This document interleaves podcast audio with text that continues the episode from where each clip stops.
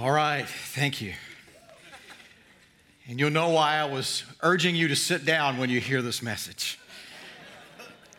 Turn to the book of Exodus, if you would. Let's get there quickly. First of all, let me just say thank you to Tiffany and to Miata and to the teams and the worshipers and the attendees. And wow, what a moment. Thank you. You know, you, you could do a little bit better than that. There we go. For the messages this morning so far, absolutely powerful. And I want to start by just praying for us. Can I do that? Jesus, empower us to hear well. We have to be empowered by your Spirit to receive anything from you. And we have to be empowered by your Spirit to hear by the Spirit. As Paul wrote to the church in Ephesus, that you would enlighten the eyes of our hearts so that we can see you better and know you better. So, Lord, in these few minutes that we have, help us here. In Jesus' name, amen. Exodus 33, Danielle. Also, one of my very favorite passages of Scripture because Moses is one of my, if not the most favorite character of Scripture. Because what we find in Moses is a man whose relationship with God was pretty singularly unique. You hear words like friend, mouth to mouth, breath to breath, the original language says, as a man speaks with his friend. And while the rest of the nation was peeking out from their tents, Moses was in fellowship with God. Something unique about this man and what he had carved out with God was powerful. And this beautiful passage that Danielle preached from this morning so ably Show us your presence. If you don't go with us, please don't even send us. Because it's the only thing that distinguishes us from all the other peoples on the world eh, eh, on the planet. And could I submit to you that it is that same presence of God that's the only thing that distinguishes the church from every other group of nice people that gather together. It's God in their midst. But I want to pick up right where Danielle left off. Don't you love how the Holy Ghost weaves all this together? Verse 18 Then Moses said, Moses has made his request to God. God has heard. God has said, Absolutely, I'll do that which you have asked of me. And then Moses presses the envelope a bit. He says, Then he says, Now Show me your glory. And the Lord said, I'll cause all my goodness to pass in front of you. I'll proclaim my name, the Lord in your presence. I'll have mercy on whom I'll have mercy, compassion on whom I have compassion. But you cannot see my face, for no one may see me and live. He said, But there's a place near me where you may stand on a rock, and when my glory passes by, I'll put you in that cleft in the rock, cover you with my hand until I pass by. Then I'll remove my hand, and you'll see my back, but my face must not be seen. Moses, pressing in, pressing through. His intercession not only for himself, but for his nation. Uniquely heard because God says, I'm pleased with you and I know you by name. Declining angelic assistance to not only possess blessing, but to have God Himself. I'll come back to that in a moment. But Moses understood the difference between his current experience of God God's presence and a greater manifestation of God. Now, show me your glory. Moses understood that whatever he had, as great as it was, as precious as it was, as unique as it was, there was still something Moses understood. I'm not getting the whole picture here. There's more. And if Moses could discern that difference and desire the expression of God's person, I pose this question to you and to me this afternoon should not that be our pursuit as well? Let me dig down a bit. God offered to send an angel. He'll drive out all the inhabitants, He'll take you in. Angelic implementation and orientation. I was in a church years ago and was in worship, and something just seemed a little off. Couldn't quite figure it out. And I mean, everything from the stage was exactly right. I mean, they had excellence. They had the, the singers and the musicians, and it was carefully honed and choreographed, but something was wrong. And I stepped outside for a moment to inquire of God, and I said, What's happening here? He said, I sent an angel for them to worship, and they don't know the difference. It terrified me. Last year, I was at an international gathering of prophets. And prominent on the stage was set a huge set of angel wings. And for hours, I never heard the Bible read, never heard the name of Jesus mentioned, never heard the Holy Spirit referenced, but I heard a lot about angels. You see, you can experience Angels can, bring, can deliver both proclamation and promise, but what they can't do is bring you to the person of God Himself. And you'll find right now in the body of Christ a tremendous emphasis on angels. Just be aware as prophetic men and women. And the tragedy is when we settle for an angel rather than God Himself when we stop in our revelation and experience of God based on blessing as an affirmation that all is good and all is well. But then we get to the presence of God, the presence of God, excuse me. We love the presence of God. Never want to diminish it. Because it's with that presence that we have fellowship we have friendship, including communication, intimacy, and there's benefits of that fellowship and relationship. But you know, you can experience someone's presence, but not yet really know the fullness of their person. You know, I can experience a person's presence by a gift that they give to me and I can look at that gift and there's a remembrance of that individual. I can kind of experience their presence by a gift left behind. Or I can read a letter, maybe that someone left or wrote to me. And it can be a great letter, and all of a sudden I'm brought back into that person's presence. But that person is not there. You see where I'm going with this? It's why spirit empowered folks who believe and practice gifts, even gifts are not a substitute. Likewise, even the book, the inspired and living Word of God.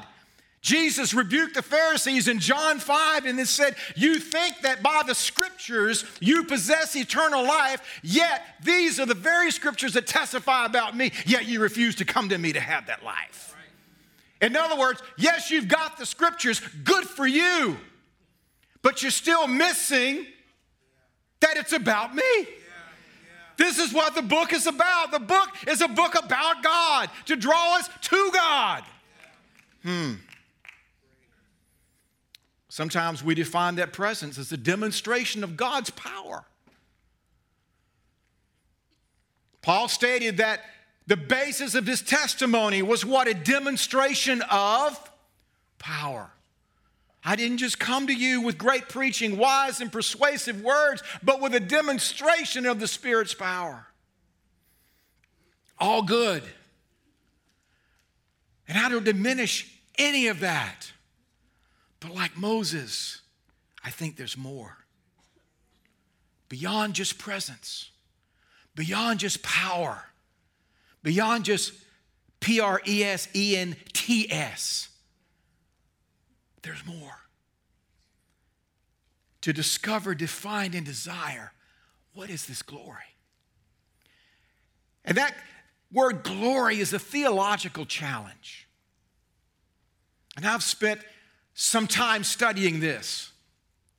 Scholars and theologians, and both ancient and, and, and contemporary, grapple with what is this glory of God that the Bible speaks of.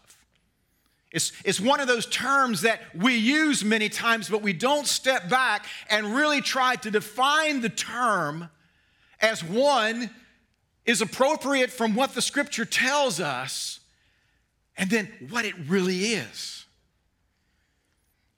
It's like defining light to a person devoid of sight or trying to describe a song to someone that's deaf. Only the most vague description and comparisons begin to explain the unexplainable. The best we can do with, well, it's kind of like, like tastes like chicken. It's like defining beauty. Every one of us have a definition of what beauty is, but if I try to give you my definition or my aesthetic, it's going to fall short, regardless of how well I can craft it or wordsmith it. Defining perfection without competition, defining holiness without limitation. This is glory. And I'm going to give you the definition that I've crafted for this message. The teachers and theologians here, feel free to just tear this to pieces after I'm done. Because I'm creating a definition for the context of this conference, but it's not without study. The glory of God is the full manifestation, full manifestation of God's holiness, perfection in person.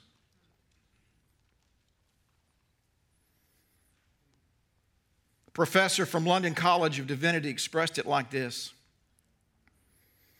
as one reflects upon the concept of goodness, one fact becomes apparent.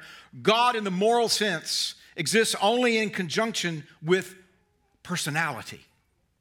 Moral goodness can only exist for personal minds.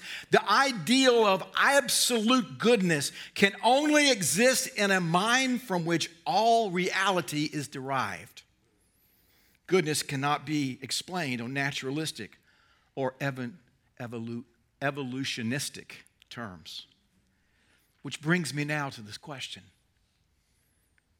Why are we not pressing in for glory rather than just presence? And I'm going to give you one word, and I believe it's the word benefit.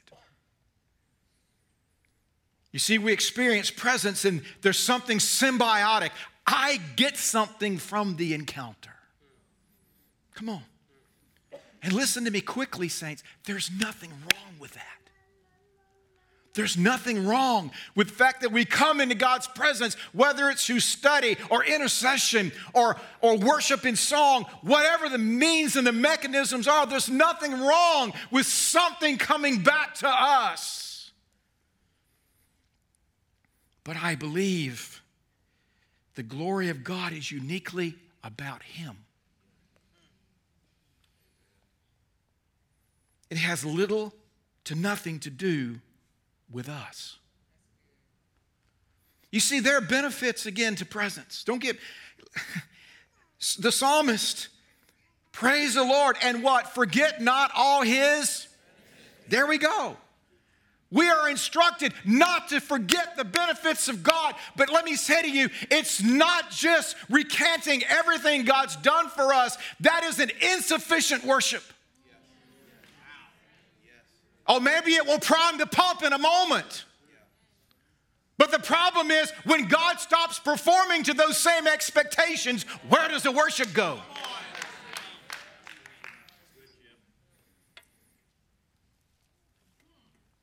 Job 42 chapters of messing with him.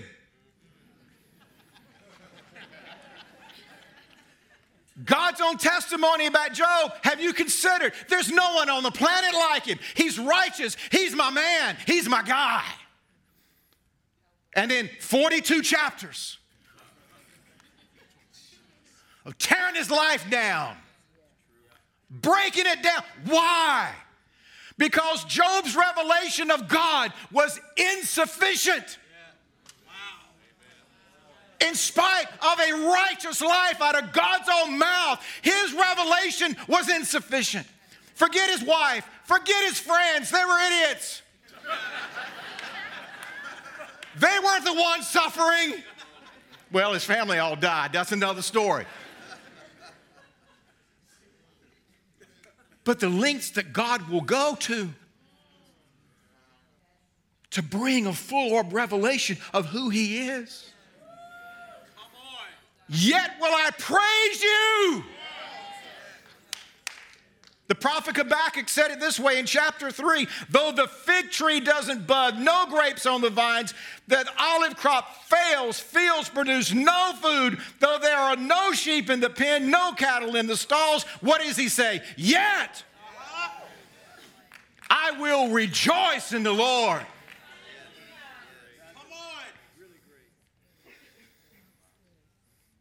And it's this lack of apparent blessing that many times causes us to begin to turn. We go back to the original lie that came to the ears of man through the serpent. Is he really a good God? Is he really a good God because his blessings are being somehow withheld in your life in this particular moment? Do you realize many times God will purposely withhold blessing in your life to find out if worship will still be there?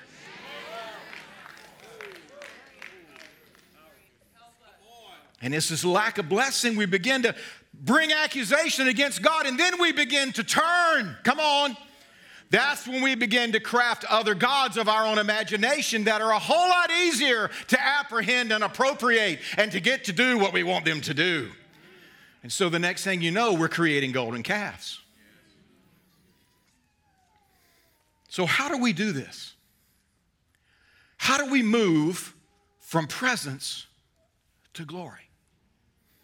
And I want to give you five quick points. Because I believe that this is a worship that's truly reflective of heaven.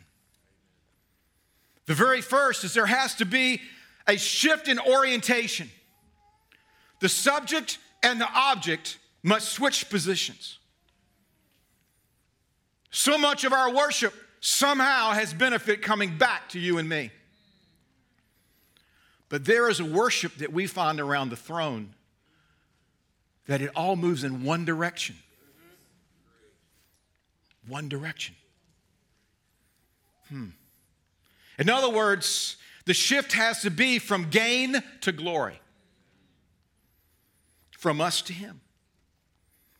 Is our worship simply an emotional exercise in which certain endorphins are released and we feel better about self and situation? If that's the case, then it's just worship, worship. It's not unlike the buzz that we get at a concert or a ball game. This is not about what happens in your emotions and your body chemistry. Oh, I feel God. It's endorphins.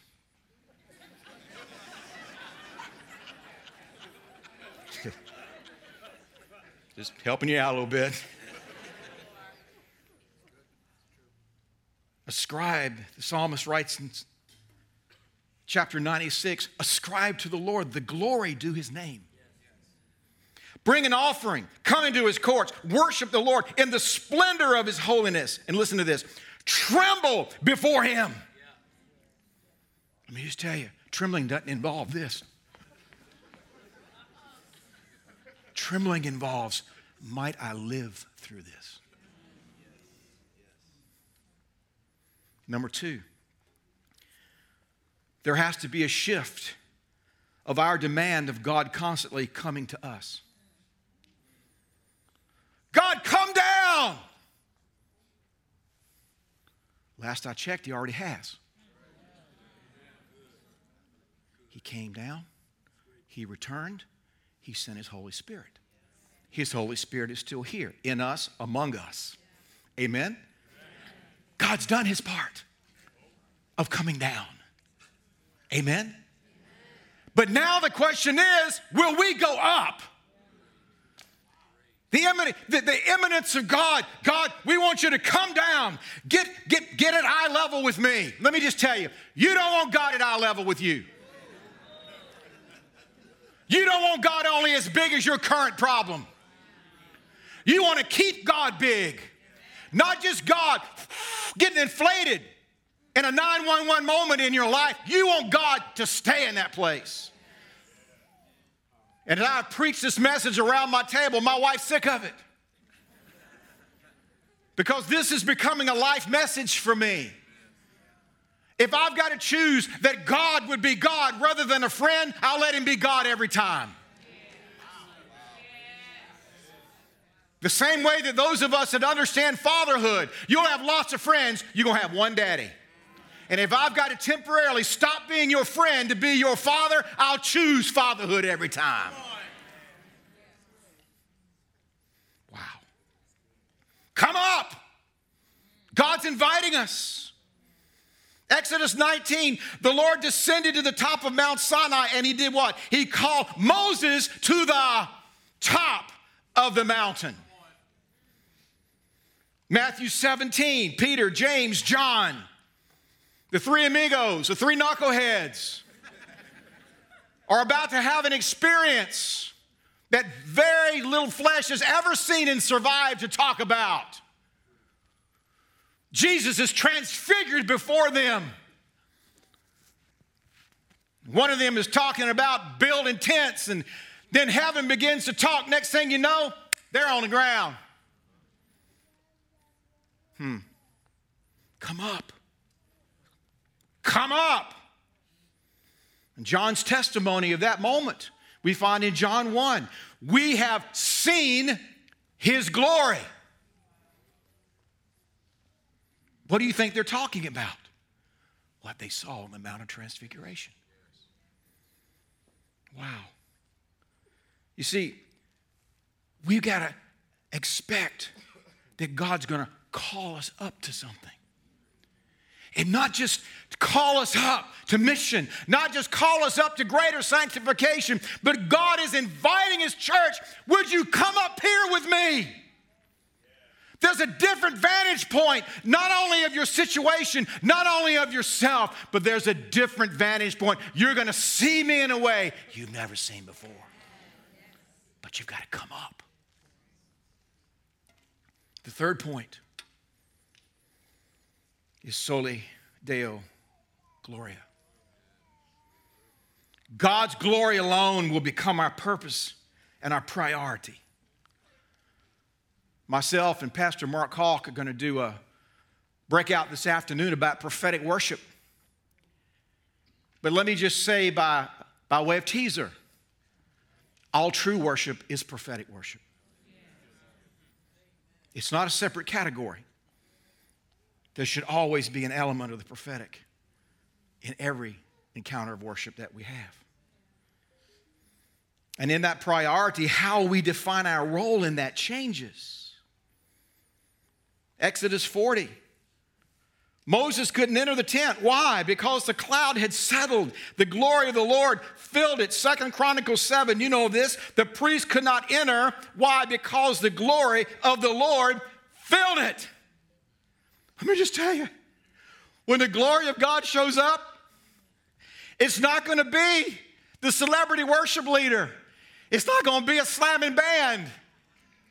It's going to be, whew, it's going to be face planted. Am I going to, am I going to live through this? And if you talk to people who've had true encounters with God, they're not dancing with angels. They're not cavorting. Yeah, God, now we just had to. That's not their experience. Their experience is, I thought I was going to die. Come on. And one of the great five solas of the Protestant Reformation, one of them is Soli Deo Gloria. To God alone be the glory. J.S. Bach, who wrote one or two tunes back in the day, most of you not familiar with him, you know, he didn't win a dove this year. It's going to be all right, but but he inscribed on most of his music SDG, Soli Deo Gloria. To God alone be the glory. 1 Corinthians 1 that no flesh should glory in his presence. But of him you are in Christ, who became for us wisdom from God and righteousness and sanctification and redemption. That is, is written, He who glories, let him glory what? In the Lord. Number four, gravitas. I quote another theologian. Augustine often spoke of the gravitas of worship. We worship a weighty Lord. So we must always consider whether the worship we offer is light or weighty. Does our worship reflect the full significance of all of God's attributes, or does it just treat Him merely as our best pal? To glorify God is to give Him the honor He's due, so let us never offer anything less to Him. Weight, gravitas. And what that does, it makes demands on us for right revelation and right response. Consider otherwise this same, this same guy, Moses, a friend of God. And yet, one really bad choice. You remember what it was? He busted that rock. He struck that rock twice. Amazing. I hope this bothers you the same way it bothers me. And in that one moment of dishonoring God, one moment, Numbers 20. You didn't trust in me enough to what? Honor me as, come on, holy in the sight of the nation. You will not bring this community into the land I give them. Wow. This is Moses. Moses had some nephews, Nadab and Abihu. And we find that Moses and Aaron, Nadab, Abihu, and the 70 elders of Israel in this rare moment went up and they had a meal with God and they lived to tell about it. And these young men that at, at, at this great ordination service, I mean, this is a this is a deal. It says they took unauthorized fire. I wish I had a couple of messages I could unpack on that. But unauthorized fire from the altar. Meaning they weren't doing it the way that God said, This is how it's done. This is how I want it done. And you know what happened? Fire came out from that very altar and killed those boys. Let me just tell you, being the nephews of Moses, being the sons of the great high priest Aaron, it didn't curry them any favor in that moment because they touched something. They touched something.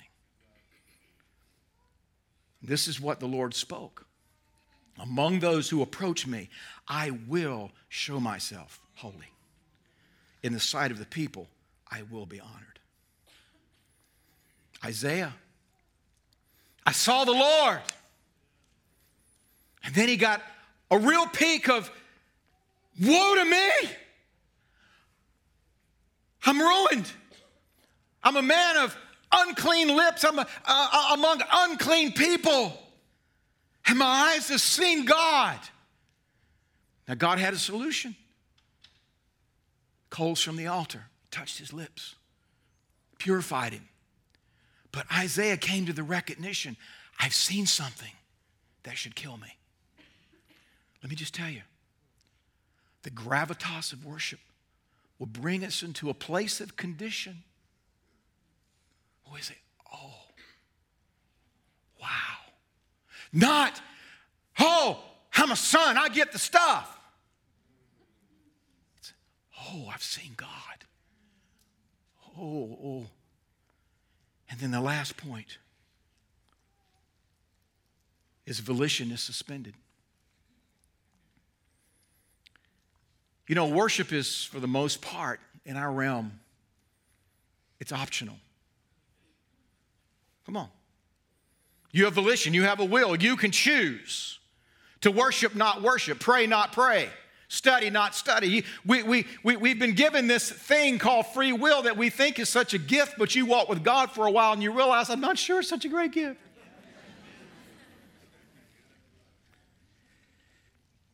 And in Revelation 7, we see a picture. It says, All. It doesn't say the ones that felt like it in the moment. Now, I know the angelic realm is uniquely wired to worship. I got that. But it says, All the angels standing around, elders, four living creatures, fell down before the throne and worshiped, saying, Praise and glory and wisdom and thanks and honor and power and strength be to your God forever and ever. Amen. You see, that manifestation of glory gives us a glimpse into His holiness, His perfection, His worth. And in that moment, worship is demanded. It's not a matter of, I got text to do. I don't like that song. I'm not going to sing that one.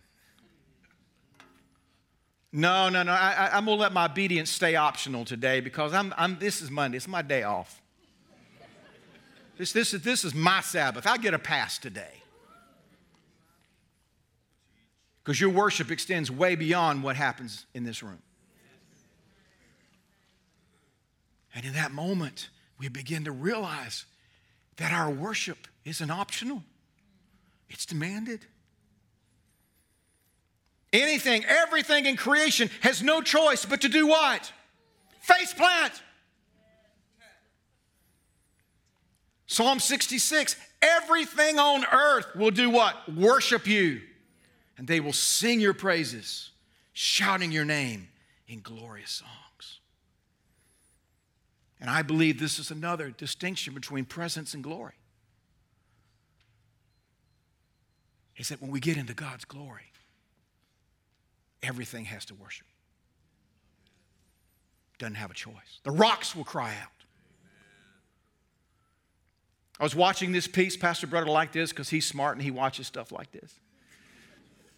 But that all of the planets and the heavenly bodies emit sound they emit certain frequencies that equate to what you and I call pitch.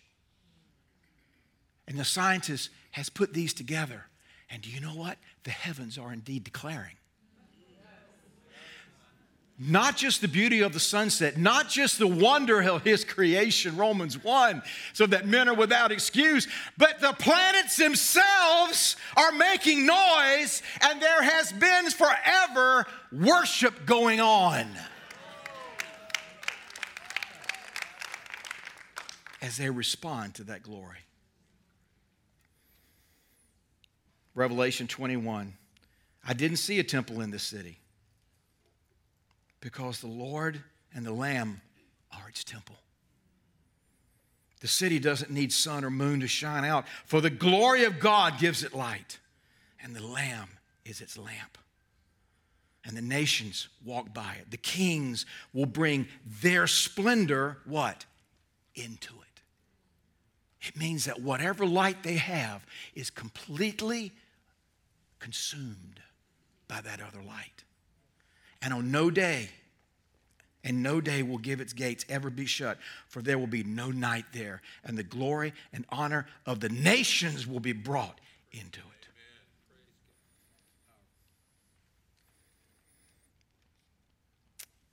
I read an article, I'll close with this.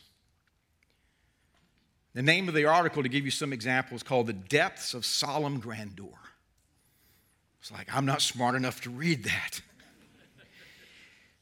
But quoting Philip Pfatteicher, worship is a demanding discipline that has to do with the most profound experiences a human being can undergo the fear, love, and trust that commingle when mortals confront the Holy One of Israel. Now show me your glory.